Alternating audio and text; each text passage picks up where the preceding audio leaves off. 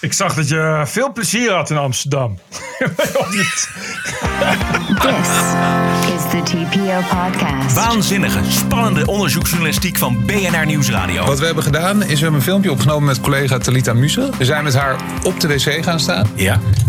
En we hebben toen van achter haar gefilmd, terwijl ze een beetje onduidelijk rommelt in een tas. Mm-hmm. Stad van hoop overlast, drugsdealers en dronken toeristen. Vannacht was het weer raak in de Heintje Hoeksteeg op de Wallen. Lawaai, vechtpartijen, dealers en troep. En het samenlevingscontract van studenten en statushouders. Stalking, vrouwenvriendelijk gedrag, heel veel geweld. Aflevering 354. Ranting and Reason. Bert Brussen. Roderick Fallow. This is the award-winning TPO Podcast.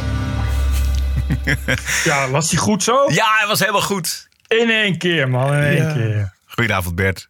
Ja, hallo, Roderick. Maandagavond is het 23 mei. Een nieuwe TPO Podcast 354. Beetje dunne nieuwsdagen. Vond ik. Ja. Huh?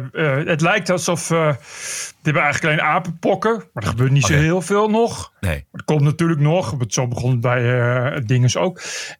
Verder, zou je denken? Denk je dat het echt... Serious problem hoor. Maar ik bedoel, aan het begin van corona zei het RIVM ook van... Nee, geen zorgen, niks aan de hand. Dus nu denk ik van, als het RIVM zegt... Nee, geen zorgen, niks aan de hand. Denk ik van, dan zou ik me maar zorgen maken. Dat is dan misschien best om in blinde paniek te raken. Maar ik kan me wel herinneren... dat corona ook zo begon, weet je wel. Iets in China, maar nee, dat komt niet hierheen. De kans dat het overspringt naar mensen is klein. En het is gewoon een griepje. En zo een beetje hetzelfde als wat je nu hoort met die apenpokken. Terwijl, ik begrijp dat het echt iets anders is, maar toch. Ja, ik geloof dat de 6e geteld is in Nederland. Maar goed, en verder? Verder. Oh ja, nou, ik heb net een filmpje gemaakt... van een bomen in een bos... en dat heb ik laten lekken aan een juicekanaal. Ja. Maar die is... maar nu blijkt dus dat er gewoon bomen in het bos staan. Nee. Nee, ja, echt waar. Ik was echt... Ik wil hier wel een tegel voor deze journalistiek. Want ik ga nu ook... morgen, dat is heel spannend... maar dat kan ik nu alvast aankondigen. Iedereen, morgen ga ik dus scoopen... dat Gordon homo is. Ja! Ja! Gaat via BNR dat heel Nederland over. Dat wordt echt groot nieuws. Ja, de Robin Hoede van BNR Nieuwsradio. BNR heeft een onderzoeksredactie, en wat voor een. En die ontdekte dat roddels vaak ook gewoon echte roddels zijn. Erik van den Berg, die is onze onderzoeksredacteur. Erik, want jij hebt... is gekeken naar van wat is nou het waarheidsgehalte... van wat er wordt weergegeven op die juicekanalen. Ja. Door zelf eigenlijk iets te steken. Hè? Vertel, wat heb je gedaan? Klopt. Wat we hebben gedaan is we hebben een film... Sorry, dat is typisch zo'n opzetje, weet je wel. De verslaggever komt met een opzetje... en de presentator mag voorlezen en de vraag stellen. Ja, het klopt. Opgenomen met collega Talitha Muusse. Ja. Die kennen jullie natuurlijk allemaal wel... Mm-hmm. We zijn met haar op de wc gaan staan. Ja. En we hebben toen van achter haar gefilmd... terwijl ze een beetje onduidelijk rommelt in een tas. Mm-hmm. Op zich stelt dat filmpje weinig voor. Maar wat we hebben gedaan is... we hebben dat vanuit een anonieme Instagram-account... opgestuurd naar Yvonne Coldeweijer. En gezegd van, kijk, ze zit te snuiven. Oké. Ja. Talitha Muusse zit te snuiven in de wc. Talitha Muusse aan de kook. Okay. Dat was uiteindelijk hoe het op het juicekanaal terecht kwam. Okay. En we wilden dus kijken van... is dit voldoende om zo'n heftige beschuldiging de wereld in te krijgen? Mm-hmm. En het antwoord is... ja, dat is voldoende. Ja, want het staat inmiddels op dat kanaal van die mevrouw Coldeweijer. We moeten eerlijk wel bijzeggen. Ze heeft dan een beetje een slag om de ham gehouden. Ze zegt dan van, misschien is iets anders aan het snuiven. Bakpoeder of zo. Maar de beschuldiging van kookgebruik kleeft nu wel aan Talitha. Ja. Ja. Talitha Muusse, oud-presentator van Op1 en nu werkzaam bij BNR. We horen haar zo meteen waarom zij heeft meegewerkt aan deze opzet. Bert, wat zijn jouw algemene gedachten over deze vorm van journalistiek? Ach, het is ook echt... Ze brengen het ook alsof het een serieuze sting-operation was... waarin ze met gevaar voor eigen leven iets hebben ontmaskerd. Ik begrijp gewoon niet... Wat willen ze aantonen dan? Dat roddelkanalen roddels verkopen. Wat is er nou voor... Ja, je stuurt een filmpje op. Dan zeg je bij... dit is Talitha Muusse. Dat kun je niet eens zien. Maar dan heb je dus een filmpje met Talitha Muusse. Lijkt alsof ze kook snuift. Dus die Yvonne Coldeweijer zegt... een filmpje van iemand die zegt dat het Talitha Muusse is... waarop het lijkt dat ze kook snuift. Dat zet ze dus online. Want ze zegt er nog bij... Ja, ik weet het ook niet zeker... maar dit is wat ik krijg toegestuurd. Wat is... Nou ja, maar kijk, wat zij wilde aantonen... Dat horen we zo meteen ook van... Talitha Muusse, dat het dus heel makkelijk is om reputaties te schaden. Dat is inderdaad wat die roddelkanalen doen. Maar dat doen de roddelblaadjes ook al 140 jaar. Het moet toch niet gekker worden dat we straks een onderzoeksjournalistiek project krijgen van BNR... naar de vraag of alles wat in de story wordt gepubliceerd ook echt waar is. Namelijk nee. Ja. Weet je, en dat vind ik dit net zo. En ik zag ook vandaag dat RTL Nieuws pakte dan ook meteen aan groot mij uit. Ja, denk je. En er staat er uit onderzoek blijkt... dat Zoerskanalen niet zuiver journalistiek te werk gaan. Zo. Nou. Het is niet waar. Je schat. Straks blijkt toch dat Evert Zantegoeds niet altijd netjes aan horen en wederhoor doet. En niet altijd alle feiten paraat heeft. Ja, BNR heeft ongelooflijk veel geluk met deze dagen. Want er gebeurt bijna niks. Tenminste niet wat de kranten halen. Dus vandaar dat dit zo'n groot nieuws is volgens mij. Het kan niet anders. Ik snap gewoon niet. Kijk, het is al heel droevig dat BNR dit doet. Maar ik luister nooit BNR. Maar wat ik net hoorde, dacht ik wel. Dit is wel hele verschrikkelijke radio. Dus dat past dan ook wel hele verschrikkelijke dingen bij. Maar dat dan een beetje dat soort lui als RTL Nieuws het overnemen. Ja, NOS ook. Alsof het de scoop van de eeuw is. Ja. Ik zag het ook bij Villa Media. Van die journalisten die er allemaal bij elkaar... Oh, geweldig! Dat je denkt van man. Gaat er gewoon werk doen dan. Laten we even luisteren naar hoe Coldeweijer dat op haar kanaal zetten. Wat hebben die spionnen nou gedaan? Hebben haar dus gefilmd. Oh, wat leuk dit. Ik weet dat heel veel mensen snuiven. Maar Taliet... We zien Talitha Muusse voor een spiegel staan met haar rug naar de camera, de muziek op de achtergrond. Het geeft een beetje het idee van een kroeg of een discotheek. Dit is een gevalletje uitlokking van hier tot Tokio. Ja. Maar het is... Kijk, als ik nou eventjes me verplaats in BNR... laten we dat voor het gemak ook even doen... dan is dit natuurlijk wel het bewijs dat Coldeweijer dit gewoon doet. Je krijgt een anoniem beeld met een beschrijving. En wat zij inderdaad gedaan heeft... is dat zij gevraagd heeft aan die anonieme aanbieder... lees BNR, dat die zegt van... God, kun je mij nog duidelijk maken dat het inderdaad Talitha Muusse is... dus dat ze bijvoorbeeld dezelfde kleding aan heeft in een andere situatie. En dat hebben ze dus... gegeven. Verder heeft zij dus Talitha Muusse gevraagd van... goh, snuif je coke? Nou, daar heeft ze gezegd nee. En toch plaatsen het. En dat is nou wat volgens mij BNR wilde aantonen... wat de schade kan zijn als dat ook daadwerkelijk gebeurt. Het snuiven van coke in een werkomgeving... dat kan hele grote consequenties hebben. Dat Absoluut. Kan mijn baan kosten, het kan mijn reputatie, mijn werk. Het kan, dus de schade die mij potentieel kan worden toegebracht is enorm. En die moet in verhouding staan tot de aannemelijkheid van het gerucht. Precies, maar als dat heeft ook te maken met... Als dan toch de basis is alleen een anoniem account... en een filmpje waarop feitelijk niets te zien is... Maar heeft ook zeker te maken in het juridische proces... met wie is de afzender. Ja. En dat is een nieuwskanaal. Daar zal de rechter altijd naar kijken. Die zal ook in aanmerking nemen... is dit een serieus een nieuwsmedium wat hier geacht wordt... inderdaad zijn werk goed te doen? Of is dit een nieuwskanaal? Nou, dat was het wel, het verweer van Yvonne. Maar daarvan heeft de rechtbank zelf gezegd... ja, dat gaat niet helemaal op. Dus zeggen wij, ik ben juice is juice. Je valt toch echt onder de journalistiek bij een bepaald platform. Ja. Maar de rekbaarheid is er wel, want inderdaad, ze doet nu heel handig... Ja, het is dus een juice-kanaal. En ik snap gewoon niet... Je toont gewoon aan dat water nat is, volgens mij. Ja. En kijk, als je dit doet bij, laten we zeggen, de NOS... dan snap ik dat. Dan zeg je van, goh, hier worden echt serieus journalistieke fouten gemaakt. Nee, dit is een juice-kanaal, ja. Kijk, het punt is, die juice-kanalen maken iets. Die zeggen dan die en die bekende zanger met de Italiaanse naam...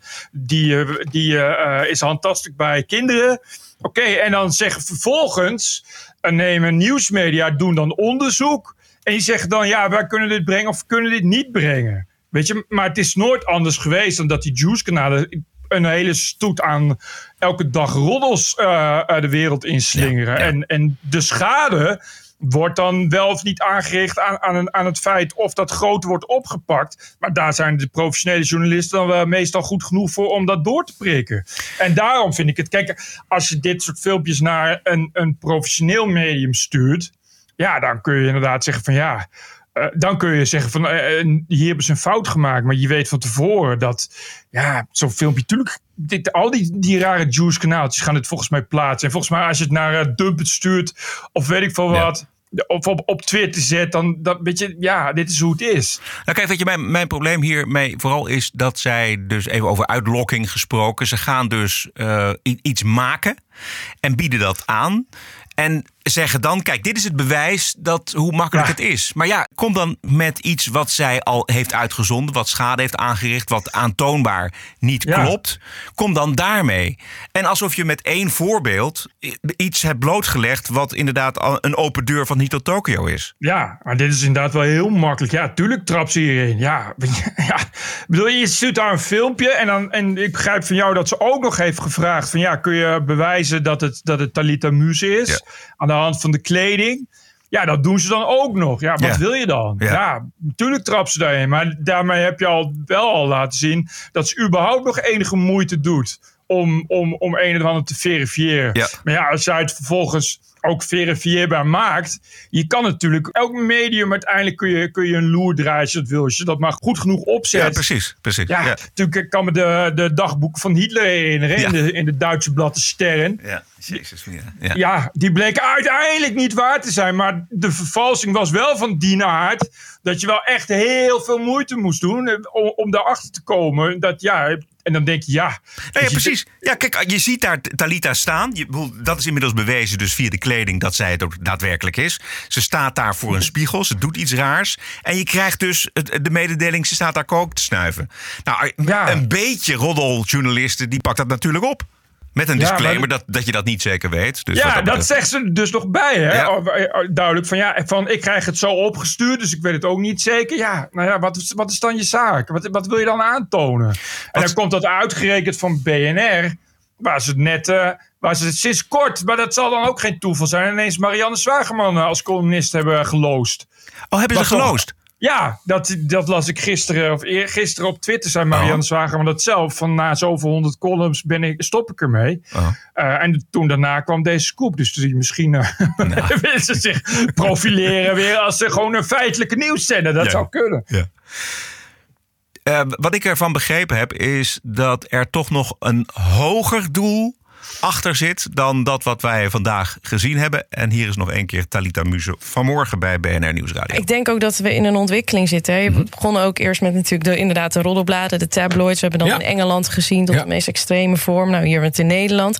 En het neemt alsmaar toe. En met sociale media is wel, denk ik, de drempel nog meer verlaagd. En wordt het publiek veel meer opgeroepen en ingezet ook om als spionnen 24/7 mensen te filmen en om zich heen te kijken. Want stel dit was echt gebeurd, dan is het ook een inbreuk hier op de werksfeer dat iemand met een camera in een wc. Hè? Ja, dat is ook nog steeds in privacy. Ja, dat is waar. Dus het is dan ook een ongezonde wereld die we met elkaar creëren om elkaar daarin aan te moedigen. Zeker. En nog een onwaarheid die mevrouw, hoe heet ze, Coldeweijer?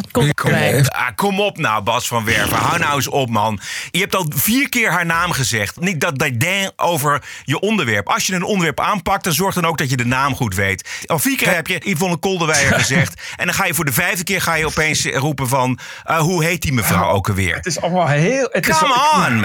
En laat eens een keer iemand uitspreken. Gedeclameerd is dat BNR een publieke zender is. Dat is nieuw. Dat is inmiddels weer weggehaald, zie ik. Ja, het is helemaal niet raar dat iemand denkt dat BNR een publieke omroep is. Want jullie zijn precies hetzelfde als een publieke omroep. Als je het niet beter weet en je laat het iemand luisteren, dan denk je er gewoon naar Radio 1 te luisteren. Ja. Als je naar dat toog van Muusse, dan denk je, een klef moralistisch gelul, zeg. Hallo, welkom in de 21ste eeuw. Maar bij de Sun kun je eigenlijk al sinds de 150-jarig bestaan kun je daar eigenlijk alles verkopen wat je wil. Dus de incentieven van mensen dat je mensen oproept om iets in te sturen is echt van alle tijden. Ik weet het niet. Ik geloof best dat er die sociale media een hoop ellende veroorzaken. En dat mensen met name en shame filmpjes de hele dag achterna worden gezeten. En dat ook op scholen vervelend is. Natuurlijk is dat zo. Ja, maar kom nou niet doen alsof je met dit ene voorbeeld de strijd aanbindt met deze ontwikkeling. Hè? Nou ja, maar dit bedoel ik dus inderdaad. Dat is wat je zegt. En daarom heeft het ook zo'n hoog NPO. Ik vind het heel erg NPO 1983. Een soort jongerenprogramma met Jessica Driehuis of zo. Dat je dan, of de ASO-show. Dat je dan met de verborgen camera iets doet en dan aan mensen laat zien. Ja. En dan stapt Jan Douwe Kroeske in beeld. Ik doe altijd je gordel om. Weet je dat? Dat je denkt van het is heel raar. Een beetje betuttelend, maar dan ook net over niks. Yeah.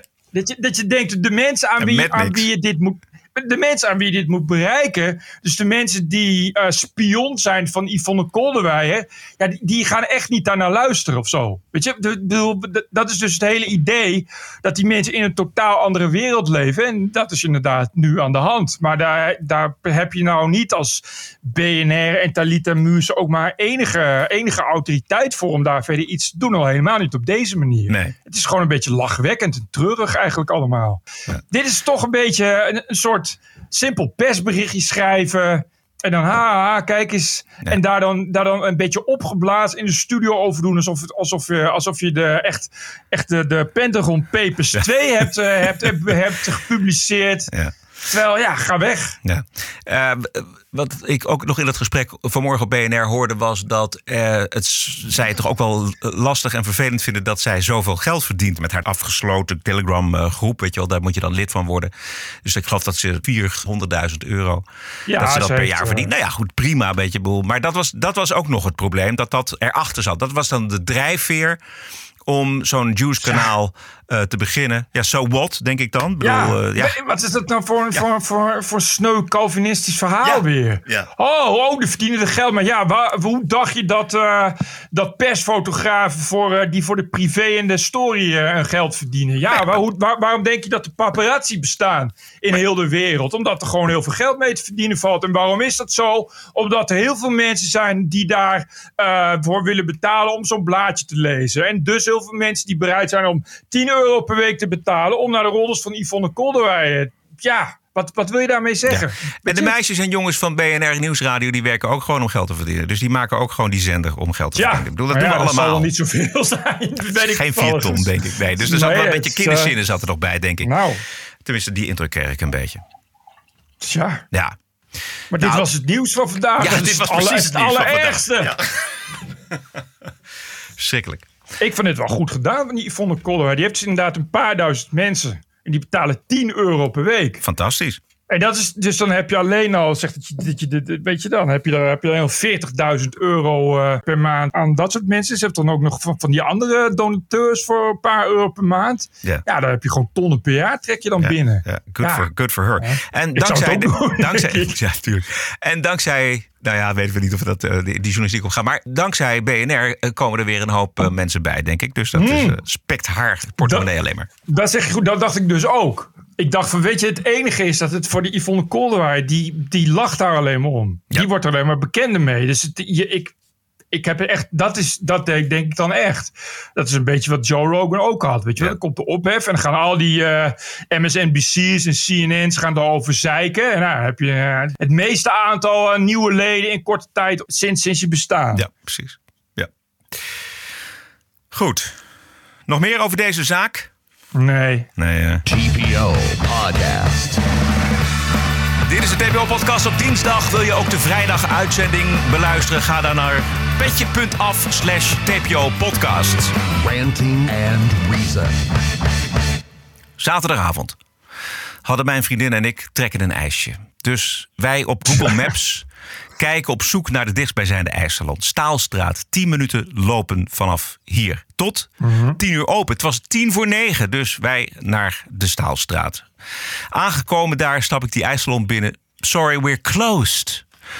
Dus ik zeg, op de website staat dat jullie tot 10 uur open zijn. Ja, maar dan staat het verkeerd op de website. Oké. Dus mijn vriendin wist nog een andere ijssalon in de buurt van de Nieuwmarkt. En inderdaad, er was ijs. En vervolgens belde haar zus. En die zat op ergens te eten in een steeg. Daar bij de Wallen. Ja. Wij erheen, over de Wallen, overal. Oh God. Dealers, gebruikers, dronken toeristen, agressie. De hel. Ja, nou goed. Nee. Ja. Zus gevonden, wij wat gedronken, weer naar huis. Ik op Twitter in 2 zinnen deze ellende beschrijven. Het fout chauvinistische volk dat zich dan aandient over zo'n beschrijving van de ellende op de Wallen, dat is toch gewoon een buitengewoon bedenkelijk niveau. Dan krijg je dus dingen als: ja, maar Amsterdam is geweldig, want ik heb vanmiddag nog een glas wijn in Zuid gedronken en dat was helemaal geweldig. Ach, mijn stadje. Ach, jongen. Of te zeggen, ga terug naar je weiland, zegt er dan iemand, weet je wel. Terwijl ik al 40 jaar in deze stad woon. Nee, ik ben het helemaal met je eens. Ik weet waar je woont. Dat is dus inderdaad centrum. En maar ik heb ook in het centrum gewoond. Ongeveer tegenovergestelde van waar jij woont. Zeg maar, een beetje zo'n begin van de gracht. Maar dat is elke keer als ik naar het centrum moest. Of het station. Want ik hou ook niet van fietsen in Amsterdam. Want dat vind ik niks. Daar ben ik veel te agressief voor. Omdat alle anderen weer te agressief zijn. Dus ik moest altijd lopen. Dus als ik dan naar het station moest. Of naar de winkel. Of weet ik veel wat. Dan moet je altijd door het centrum. Maar dit is gewoon niet te doen. Ik trok dat gewoon niet meer. Ik ben echt weggegaan. Ik kon hier naartoe, omdat ik überhaupt wilde emigreren. Maar ik dacht, ik ga hoe dan ook niet langer in Amsterdam worden. Ik trek dat gewoon echt niet meer. Het is echt een nachtmerrie. Ja. En dan het is echt goor is het gewoon ook. Ja, en dan zijn we natuurlijk een beetje verwend geweest met de COVID-periode... dat de toeristen niet kwamen. Dus dat neem ik dan mee nog. Maar dan heb je het over het centrum in het algemene zin. Maar dan de Wallen, jongen. Ja, die achterzijds arbor, wat je daar ziet. En daar staan... Ik liep over de ouderwetse, misschien ken je de uitdrukking nog, de Pillenbrug. Vroeger had je de Pillenbrug daar werd gewoon verhandeld. En dat was... Dan praten we echt over de donkere jaren 80 en 90... dat je daar gewoon niet in de buurt moest komen. En ze staan er gewoon weer. Er wordt weer harddrugs gehandeld daar. Op die Pillenbrug. En dan die verschrikkelijke Engelse toeristen... die daar echt straalbezopen. En dan loop je daar met je vriendin. En dat is buitengewoon vervelend en ongemakkelijk. Maar ik vind het zo ziek... dat je dat niet wil zien. Dat je alleen maar opkomt voor je stad Amsterdam, man. Sodemiet erop. Maar dat is echt... Maar goed, dat is natuurlijk van alle tijden... dat mensen voor hun woonplaats opkomen. Maar dat kan ook echt in elke stad, maar niet in Amsterdam. En ook van niet Amsterdam Centrum. Maar ga er eens lopen. Ga eens kijken wat daar aan de hand is. Maar het is gewoon niet normaal. Weet je, het is echt niet normaal. Weet je, je kan best zeggen van... er zijn veel toeristen, maar dat is niet het enige probleem. Weet je, je beschrijft het goed. Het is ook heel veel junks en dealers.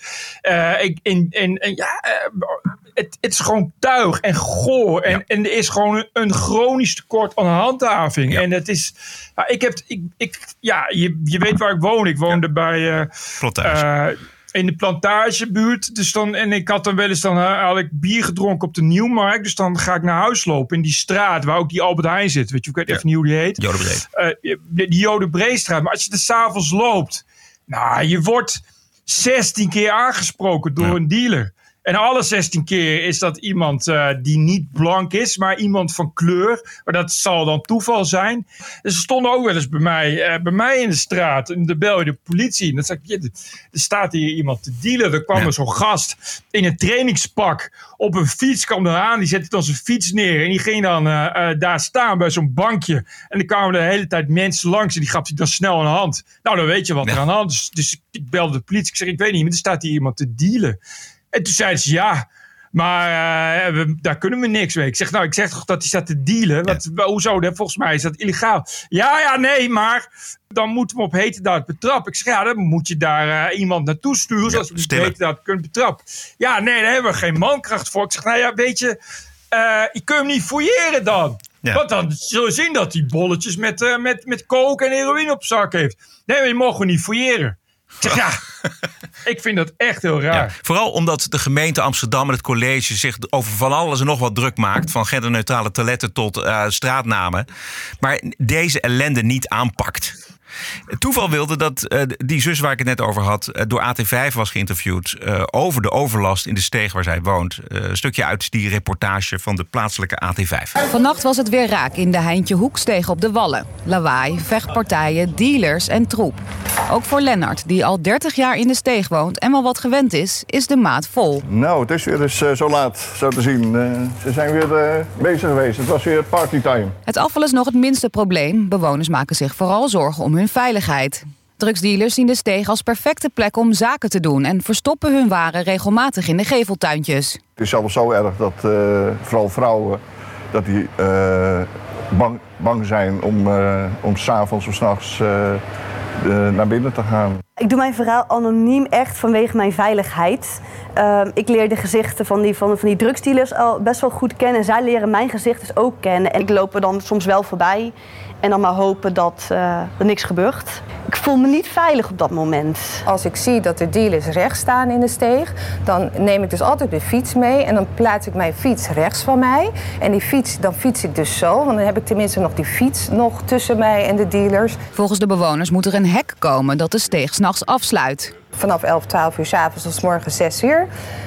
Waarbij bewoners naar hun huis kunnen, pizzacouriers kunnen langskomen. Dus ja, verkeer wat hier gewoon 's nachts wordt toegestaan door de bewoners. Maar niet meer de drugsdealers. En niet meer de gasten die hier hun drugs komen begraven en het later weer komen opzoeken in het donker. De gemeente laat weten niet van plan te zijn de steeg af te sluiten, omdat openbare ruimte toegankelijk moet blijven.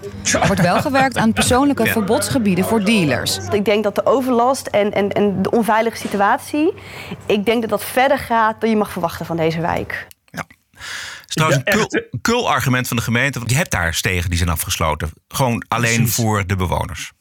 De oren rollen echt van mijn hoofd hoor, als ik het hoor. Het is te bizar voor woorden. Dat je ook, het mag niet worden afgesloten, want het moet openbaar toegankelijk zijn. Alsof een plein of een steeg om 4 uur 's nachts openbaar toegankelijk moet zijn. Ja. Anders dan voor de bewoners. En dan vervolgens we werken met gebiedsverboden. Een paraplu en een orkaan. Ja. Gebiedsverboden. Weet je, dan krijg je dan hangen ze een bord op met verboden alcohol te gebruiken tussen zo en zo. Ja. Waar je dan elke dag tussen zo en zo allemaal mensen alcohol onder ziet gebruiken. Het is echt, het is stapelkrankjoren van te worden. En het is al tientallen jaren gaande. Ik kan me herinneren dat een van die vorige ombudsmannen, die Arne nog wat, zich daar ook mateloos over heeft opgewonden. Ja. En die zei ook van het is een hel. Die heeft toen nog gezegd, de letterlijke woorden waren dat de overheid onduldbaar afwezig is. Ja. En dat je dan zag dat er in één nacht 43 keer getoeterd wordt door een taxi. Ja. En 26 knetterende brommetjes en 163 pissende mensen en 1265 schreeuwende dronken Britten. Elke nacht weer. Ja, en het loopt weer uit de hand. Maar gelukkig is er hoop. En hoop is overal om ons heen aanwezig. En elk voorstel wat wordt gedaan, bijvoorbeeld door de dappere politici van JA21, ik noem maar eens wat. Weet je, is dan nee, dat mogen we niet doen, want dat zijn zware rechtsstatelijke middelen die we niet willen inzetten. We mogen niet fouilleren. Ja. Het is 23 mei. Die hele zomer moet nog komen. Die hele bulk, al die verschrikkelijke dronken Engelse toeristen, die moet nog komen. Nou, nog een gevalletje uit de hoofdstad. Het leek zo'n fantastisch idee om asielzoekers uit Afrika en het Midden-Oosten onder te brengen in een studentenflat, zodat studenten, de Eritreërs en de Soedanezen en de mensen uit Jemen konden begeleiden in de kennismaking met de stad van hoop. Ideetje van GroenLinks-wethouder Rutger Hoop-Wassink. Nog één keer de lokale zender AT5. Juul en Nafisa hadden tot voor kort allebei een kamer in dit complex in de Watergraafsmeer. Stek Oost heet het. Er wonen 125 Nederlandse jongeren en 125 statushouders. Elke statushouder wordt gekoppeld aan een jongere. Ze zijn buddies en helpen elkaar waar nodig. Ja, hartstikke mooi idee om mensen te helpen en om een steentje bij te kunnen dragen aan de maatschappij. Het is toch hartstikke mooi. Maar in de praktijk blijkt het al snel niet zo mooi als de twee verwachten. Volgens hen zorgen meerdere statushouders in het complex voor overlast. Zoveel overlast dat ze allebei besluiten om ergens anders te gaan wonen. Stalking, seksueel overschrijdend gedrag. Heel veel geweld. Ja.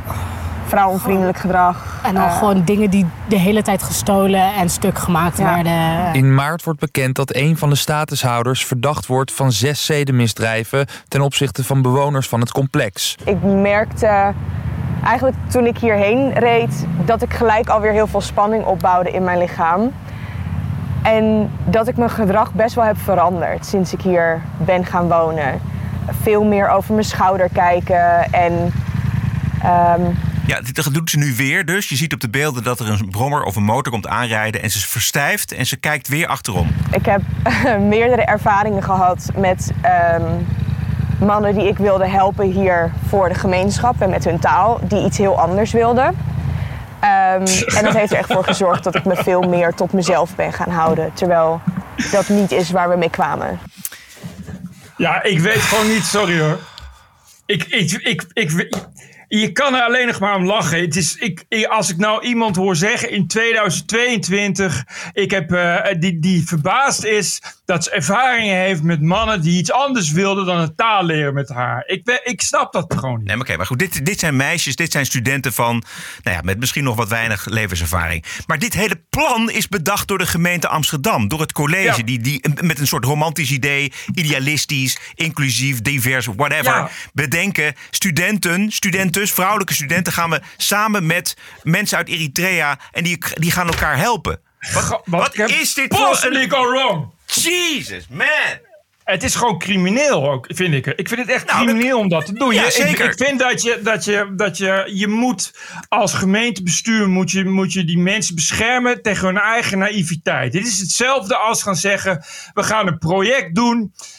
en dan gaan we mensen die gaan we in een tijgerkooi gaan we de tijgers laten opvoeden. Want we geloven dat als je van jongs af aan heel lief bent voor tijgers... dat die tijgers dan gewoon niks doen. Ja. En dan sturen we mensen met grote stukken rauwe biefstukken... sturen we die tijgerkooi in. Nou, dat zijn altijd mensen die zeggen... ja, ik geloof dat ook. Ik ben wel in voor een experiment, want ik hou van tijgers. En ik heb wel eens op televisie mensen gezien... die heel lief met tijgers konden omgaan. Dan zeg je toch ook niet tegen die mensen, doe maar. Weet je, dan zeg je toch ook van... je moet die mensen beschermen. Het is toch totaal van de zotte. Dat je gaat zeggen, ja, ik ga jonge meisjes... ga ik bij statushouders, alleenstaande mannelijke statushouders... Ongelooflijk. Ga ik ze als buddy, ga ik ze laten. Ja. En dan tot de conclusie komen dat die mensen worden verdacht... van tig keer onzedelijke betastingen, weet ik veel. Wat had je verwacht dan? Ja, het is levensgevaarlijk, want die meisjes getraumatiseerd. En dit meisje is getraumatiseerd. Die kijkt elke keer als ze wat hoort, kijkt ze achterom. En die heeft dat allemaal aangeleerd, het jaar of de 2 jaar dat ze daar gewoond heeft. Dit soort plannen is toch kwalijke domheid? We leven toch niet in 1973? Gaat toch niet nog een keer proberen een commune te stichten en het nu wel goed te doen? Ja, dat is het GroenLinks-idealisme, jongen. Dat is die onvoorstelbare naïviteit. Dat is hetzelfde dat mensen besluiten dat TBS'ers op weg naar de samenleving... toch weer in een open inrichting kunnen blijven. En dan, en dan in de omgeving... meisjes verkrachten en vermoorden. En dat was dus bonton in de jaren 70 en 80. Hè? Ik las er is nu zo'n documentaire over een of andere seriemoordenaar. Die advocaat heeft nu toegegeven dat die seriemoordenaar aan hem moorden had bekend. Maar dat even terzijde. Een van die moorden had hij gepleegd terwijl hij in TBS zat. En dus tijdens een proefverlof zich aan zijn begeleider had onttrokken, zoals het zo mooi heet. En ik las in dat artikel, daar zeiden ze van ja, toen hij dat gedaan had, gebeurde daar dus niks mee. Weet je waarom niet? Omdat ze in de jaren 80 vonden dat als een TBS'er zich aan zijn begeleider onttrok of wegliep, dan vonden ze dat een goed signaal dat hij met zijn herintegratie bezig is. Ja. Dat er nog steeds mensen zijn die zeggen... oh, we gaan doen maar lekker leuk samen met asielzoekers. Ja, dat zijn de idealisten, jongen. Die maken een hoop kapot, de idealisten. Ja, maar we hebben toch het communisme ook al gehad. We weten nu toch al dat het niet werkt. Ja, het is al onuitroeibaar, Bert. Mensen blijven nadenken over hoop, want hoop is het allemaal. En hoop is overal om ons heen aanwezig. Ja, dan kun je weer een paar jaar verder. Oh, man. Goed. Ja, ik geef het op. 2 keer per week de TPO Podcast op dinsdag en op vrijdag. 2 keer per week Ranting and Reason. Al 5 jaar lang op dinsdag voor noppes. En dat blijft ook zo. Maar de vrijdagshow is nu exclusief voor leden. Voor €4 per maand of €40 per jaar. De TPO Podcast. 2 keer per week en maar 1 keer betalen. Elke week de vrijdagshow voor maar €4 per maand. Keep the show running. Ga naar petje.af/TPO Podcasts. Ik moet even terugkomen op een item uit de Walkweek van afgelopen vrijdag. Toen lieten wij een ABN AMRO-spotje horen... waarin duurzaamheidskorting werd beloofd op huizen met een A- en een B-energielabel. Het zou gaan om een korting van respectievelijk 0,1 en 0,15%. Ik begreep dat het een korting op maandlasten was. Maar het is een hele berekening. Het gaat om meer dan de maandlasten. En dat kan dan €80 per maand schelen. Dus dat is wel substantieel. Blijft staan dat ABN AMRO natuurlijk zich, net als andere banken... wil profileren als een deugdzame bank met een slavernijverleden. Dus, ik wou net zeggen, het is nog steeds enorm woke volgens mij. Ja. Maar goed, mijn berekening klopt niet helemaal. Zullen we nog even over onze grote vriendin hebben? Wie? Oh, Seada Noor Hussen. Laten we even kijken naar het cover interview dit weekend in de Volkskrant met onze vriendin en hoofdredacteur van One World, Seada Noor Hussen. Het was een interview om eigenlijk het hele weekend plezier van te hebben. Ook van de eerlijkheid gebiedt wel te zeggen dat Bert en ik een akkefietje met haar hadden. In het kort, dat was volgens mij in ons eerste jaar van de podcast. Zij had een aflevering geluisterd waar Bert haar benoemd met het N-woord, wat vroeger wel vaker werd gezegd, maar trouwnegerin. Ja, trouwnegerin. De reden was dat zij zich in haar trouwcolumn week in, week uit beklaagde over de behandeling van mensen van kleur. En ik zou erom gegniffeld hebben. Oh, gegniffeld. Ja. En dus onder leiding van mevrouw Noor Hussen en ook Anousha Tsoeme, bekend van de Dipsaus podcast. Die gingen helemaal tot het hoofdkantoor in RTL in Luxemburg. En ik moest ontslagen worden bij RTL. Waarop de communicatieafdeling in Luxemburg een mailtje stuurde naar Hilversum met de vraag: wie is Roderick Velo? Maar goed, geschiedenis allemaal. Het interview dus. Wat was jouw algemene indruk, Bert, van het interview? Nou ja, het hetzelfde standaard gejank. Heel Nederland is racistisch en dat projecteert zich allemaal op haar. En dat is allemaal anderen hun schuld.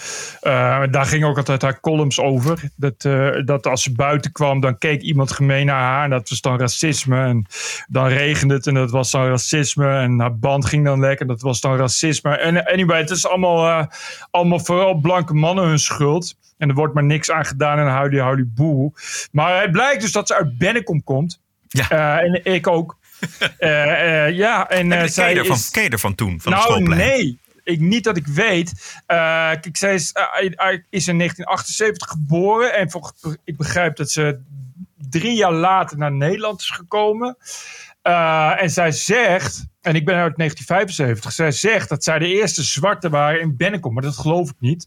Ik kan me herinneren dat we toen ook al gewoon Surinamers in Bennekom hadden. Dit was wel natuurlijk een blank dorp in de jaren 70, zoals gebruikelijk.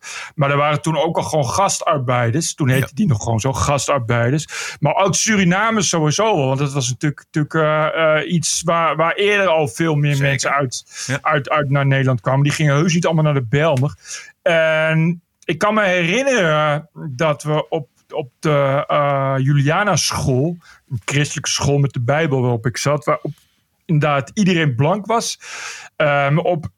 Uiteindelijk kwam er één meisje en die was pikzwart. Maar die heette volgens mij Shanaid, zoiets.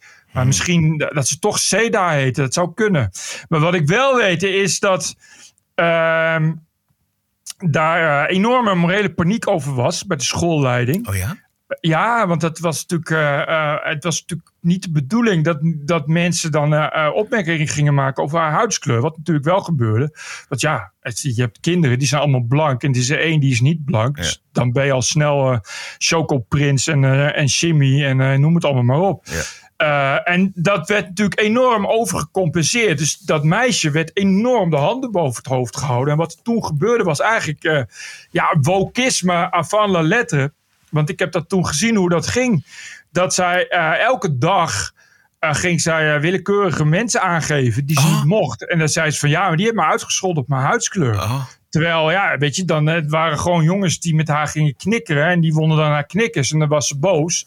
En dan, je weet hoe dat gaat. Oh. Dat meisje had al pijlsnel door dat zij een speciale statusgenoot. Ja. En dat als je gebruik maakte als je de racismekaart trok, dat je dan altijd won. Dus ik kan me herinneren dat toen een groepje jongens uit mijn klas, die moesten de hele school door en voor elke klas, voor de klas gaan staan en moesten ze zeggen, wij zijn bleekscheten. Want zij werden ervan beschuldigd iets te hebben gezegd over de huidskleur van Shanaid, of hoe ze ook heette. En die moest zichzelf echt vernederen. Dus bij alle 7 klassen moesten ze langs en zeggen, wij zijn bleekscheten. En dat soort dingen. Ja. Laten we zeggen 1980, 1981. Ja. Nee, iets later. Want ik begin natuurlijk op de kleuterschool. Toen was ik 4, dus toen was het al 1979. Dus nou ja, laten we inderdaad zeggen 82, 83. Jeetje mina. En dat is wel heel lang... Ja. Oh, sorry. Nee. Ik wou zeggen, dit is de genesis van woke. Dat is toch mooi. Dat kun je mooi op je konto schrijven. Daar. Kijk, zij... Wat ik ook grappig vond op het lezen... is dat zij VWO heeft gedaan op het Wageningse Lyceum. Maar dat is in Wageningen. En het Wageningse Lyceum... Ja, dat was een soort halve vrije school. Dus het was vooral heel veel kinderen van antroposofische ouders gingen er naartoe. Ja. Veel wappie-ouders, die had je toen natuurlijk ook al. Daar waren dus kinderen bij die waren nergens te handhaven. Die werden van elke school afgetrapt. Die waren dan wel nog welkom bij het Wagenings Lyceum. Dus om maar even een beeld te geven wat dat dan voor school was, dat het Wagenings. De vrije gedachte, de linkse vrije gedachte. En daar heeft zij VWO gedaan, van 1990 tot 1996. Ik heb echt, omdat wij die... Ja, het is ook niet zo'n heftig verhaal. Maar goed, wij hebben nou eenmaal eerder met haar te maken gehad. Dus ik was wel benieuwd naar het interview. En ik vond ook dat er mooie foto's in het interview stonden. Maar wat ik probeerde was om dat die geschiedenis met haar eventjes helemaal blank te lezen. Sorry voor het woord, maar ik wil eventjes helemaal los van alles gewoon beginnen met het idee. Zonder vooroordelen. En dan is de eerste zin... Want zij klaagt altijd zo. Toen dacht ik van, laat ik nou eens beginnen met niet na te denken over dat ze zo klaagt. Maar goed, dan begint het interview met... Er is vaak geen oprechte interesse in mijn visie op journalistiek. Ja. Dus het begint dan meteen met klagen. Alles is ook... mensen hebben... Ik ben eigenlijk best wel geniaal... maar mensen hebben geen interesse in wat ik te vertellen heb. Ja. Het is alleen maar dat. Dus dat terwijl je denkt van het zou ook kunnen zijn... dat wat jij vertelt ook gewoon niet zo interessant is. Maar dat mag niet, maar dat is racisme. Dat is dus, dat proef je ook. Alles waar die mensen tegenaan lopen... alle mensen die ze niet leuk vinden... alle ruzies die er ontstaan... is allemaal de schuld van anderen, want racisme. Ja, systeemracisme. En de interviewster... die doet daar ook nog een beetje, die voedt het ook heel erg. Die vraagt dan op een gegeven moment... met als gevolg een constante stroom van vaak hatelijke reacties. Daar kun je over meepraten. En dan mag ze weer. Dan gaat ze weer door. En dan zegt ze op een gegeven moment... want laten we wel wezen, dat vond ik wel goed. Zij zegt ook wel een paar goede dingen. En zegt ze van... want laten we wel wezen, ontwikkelingssamenwerking... is een zeer koloniale bezigheid... en heeft het continent... Afrika dus, sinds de dekolonisatie voor geen meter vooruit geholpen. En dat is gewoon knetterhard waar. Ik begon mijn journalistieke carrière bij de VARA... en daar heb ik een keer een van mijn eerste gasten... die ik uitnodigde voor Spijkers met Koppen... was een hoogleraar van Dam. En die zei dat ook... er lopen er nu meer mensen, blanke mensen in Afrika rond... dan tijdens de kolonisatie. En we schieten er niks meer op. Ja. Het is waar. Ja, is waar, ja. Het bestaat nog steeds, hè? Volgens mij gewoon ontwikkelingssamenwerking. Dat is vreselijk, jongen. En je hebt daar een hele mooie documentaire over, die heet... Dead Aid. Nee, dat is dat boek van... maar dat is een ander... kom ik er wel op. Maar dat is een mooie documentaire en die gaat over... inderdaad hoe wij met alle spullen, alle hulp... gewoon elk initiatief uit de economie van die landen weghalen. Verschrikkelijk. Ontwikkelingssamenwerking. Nee, maar daar had ze wel gelijk in. Hè? En er stonden ook inderdaad wel interessante dingen in. Maar het is allemaal dat geklaag. Dat je denkt van meid, weet je, werk vooral aan jezelf. Begin gewoon bij jezelf. En kap eens met, want dit is natuurlijk een soort narcisme... om te denken dat de hele wereld altijd tegen je is... en dat jij nooit iets verkeerd doet. Ja, en als je dat dan vanuit racisme doet... dan wordt het toch een beetje kwalijk, vind ik. Nou, dat is toch een beetje kwaadaardig. Ja, dus dan... Misschien moet ze gewoon ook eens bij zichzelf beginnen. En bedenken, misschien ben ik wel degene waardoor mensen mij niet altijd leuk vinden. En als je idee van journalistiek niet verder gaat... dan zo'n beetje elk woord in het woordenboek verbieden. Ja. En herschrijven, als dat je journalistieke idee is... dan kan ik me wel voorstellen dat mensen daar nou niet op zitten te wachten. Een voorbeeldje daarvan. Zij zegt op een gegeven moment... Behalve nu.nl, maar... Ja. En zij zegt op een gegeven moment dat er op die redactie... dus inderdaad heel veel van dat soort discussies plaatsvinden... van welk woord nou nog wel genoemd mogen worden en welke niet... Zij zegt dan, als je railschoppers idioten noemt... koppel je hun gedrag aan het hebben van een beperking. Dus daarmee zeg je, als je zegt idiote railschoppers... dan zeg je mensen... Eigenlijk beledig je dan mensen met een geestelijke beperking... die ook voor idioot doorgaan. Ja, Dat is ableisme, is dat? Ja, precies. Nee, validisme. Validisme. Super erg. Maar niet zomaar zeggen dat iemand stom is. Of een idioot. Of een lul. Dan beledig je mensen met een erectiestoornis mee. Om maar eens wat te noemen. Ja. Nou ja, goed. Ja, dit was het. Het was ook een beetje woke en meer woke natuurlijk aanstaande vrijdag. In de TPO Podcast op vrijdag, de Wokeweek. Ook in de wiskunde valt nog genoeg te dekoloniseren. Het absurdisme. You're an adult, grow up, deal with it. De terreur. Everything woke turns to shit. En het verzet ertegen. This cancel culture is gonna end. De Wokeweek in de TPO Podcast op vrijdag. Heb jij nog wat? Nee, ik alleen nog Netflix dus, die aan het ontwoken is. Dat hebben we vorige keer over gehad. Die al een document had rondgestuurd van niet zeuren. Als je het niet bevalt, ga je maar weg. Die hebben dus 150 mensen ontslagen. Maar daar blijken dus van die 150 mensen iets van 70. Die werken in de social media afdeling. Dat zijn toevallig allemaal hele woke mensen. Dat zijn mensen die zich gedurende de Dave Chappelle-tijd... zo nogal luidruchtig hebben laten horen via social media. En die zijn nu heel toevallig, moeten die afvloeien... vanwege stijgende kosten. Toeval, mensen. Maar dat is ook niet helemaal koosje natuurlijk... want dan ga je mensen omwegens hun mening ontslaan. Dat zeg jij en dat zeggen die mensen. Maar ja, die mensen toevallig op afdelingen... waar Netflix nu even niet zoveel meer mee kan. Oké, goed. Ja, precies. Ja, de grote schoonmaak dus bij Netflix. Ben benieuwd hoe we dat en wanneer we dat te zien krijgen in het aanbod. Ja, ze zijn nu bezig met de duurste serie ooit. The Grey Man. Er is weinig over bekend. Die kost geloof ik meer dan 220 miljoen tot nu toe. En daarmee hopen ze. Want Netflix heeft heel erg het probleem gehad... dat ze wel hele goede producties hebben. Hè? Goede films, weet je. Maar dat het toch...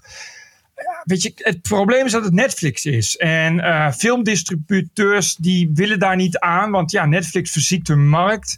Veel regisseurs en acteurs vinden het ook stom. Want film moet op doek. Weet je wel, hebben ze hele goede dingen... maar die krijgen dan toch weer geen Oscar... omdat Netflix dan toch weer buiten wordt gehouden...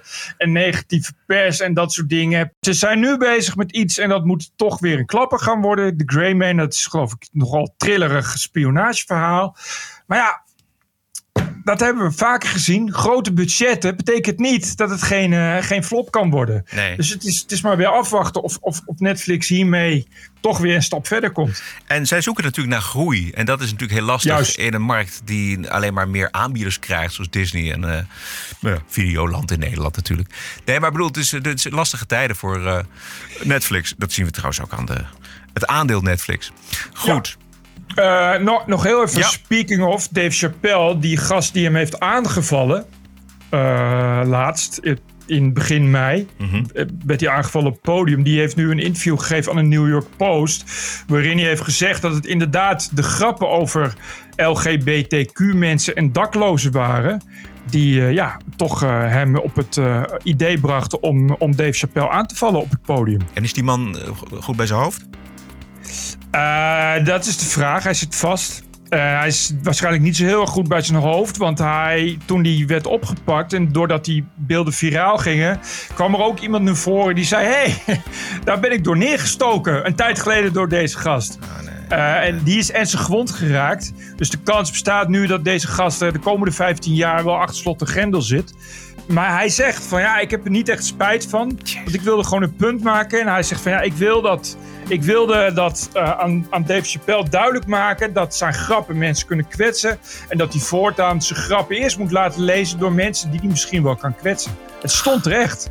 En we hebben het hier over iemand die begin 20 is. Dus een typische, niet meer millennial, maar de generatie daarna. Dus toch iemand die natuurlijk best wel gebrainwashed is door woke. Ja, daar is de consequentie van woke is dit. Ja, dat soort grappen, dat kan niet zomaar. Je bereikt daar mensen mee en dat doet gewoon pijn. Elke dinsdag en vrijdag online via je favoriete kanalen. Vergeet je abonnement niet voor de vrijdagshow. Je steunt dan de TPO-podcast voor minder dan €1 per aflevering. €4 per maand. Je krijgt daarvoor 2 keer per week de podcast. Met natuurlijk in de vrijdagshow de one and only Wokeweek. Ons ondersteunen met een abonnement doe je door na deze podcast... onmiddellijk te gaan naar petje.af/TPO-podcast. Veel dank. Stay cool. vrijdag. Tot vrijdag allemaal. Ja. Melden. TPO Podcast. Bert Brussen, Roderick Velo. Ranting and Reason. Beste podcastluisteraars, tot vrijdag. Podcasting is the TPO podcast in the Netherlands. Bert and Roderick. What a show. I'm telling you. Keep the show running. Go to tpo.nl/podcast. Thank you.